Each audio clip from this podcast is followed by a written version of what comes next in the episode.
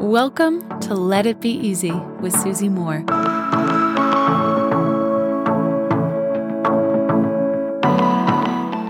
How I Met My Husband. Woo, woo, woo. If you are single, I think this is a good episode for you to listen to if you want to be in a relationship.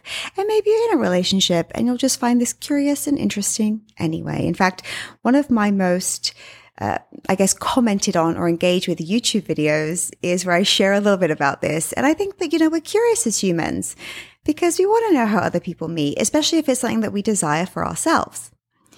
So I'll give you my version of the story. we tell it a little differently, but this is the truth according to me. Of course, my memory and the wonderful experience that it was for me back in my early twenties.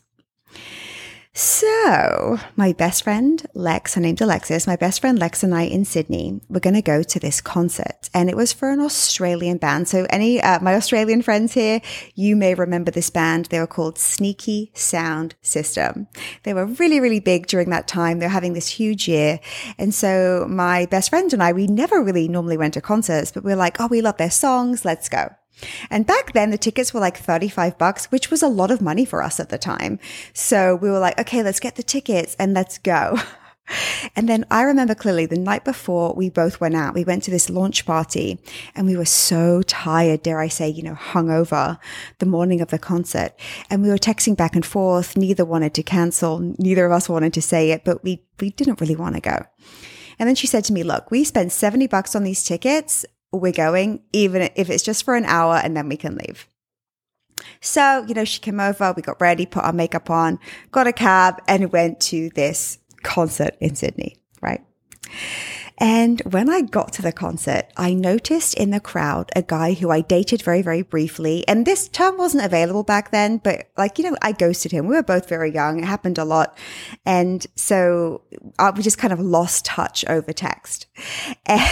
And I bumped into him in the crowd after seeing him. And I said, Hey, Lex, like, let's just, it's slightly uncomfortable here, you know, with this guy. So, uh, can we just like avoid him if we see him? And she's like, yeah, yeah, yeah, cool.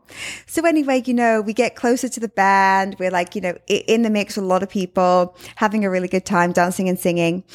And then I noticed this guy again, this, you know, boy who I dated briefly before, and he was with a group of people.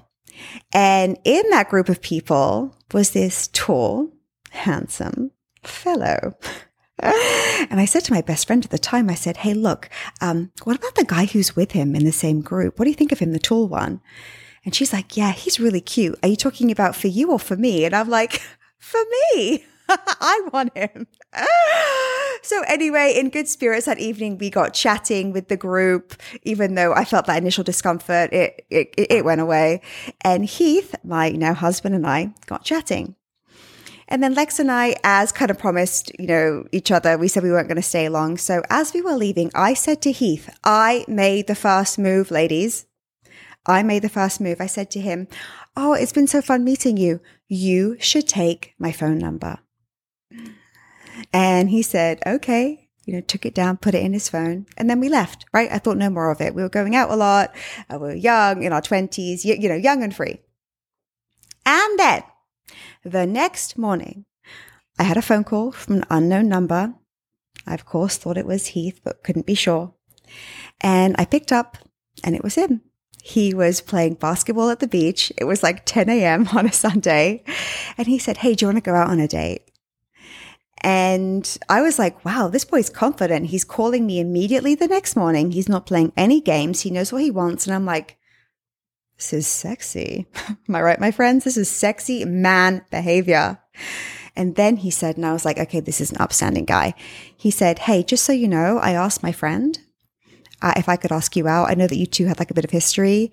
And he said, yeah, it's cool. You can go ahead and, and call her. So not only did he call me right away, no game playing, he was totally assertive and that was hot.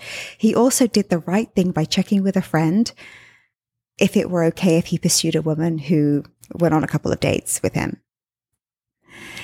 And that was it, my friends that was it. We went on a date and then another and then another. And we've been married in January. It will be 13 years.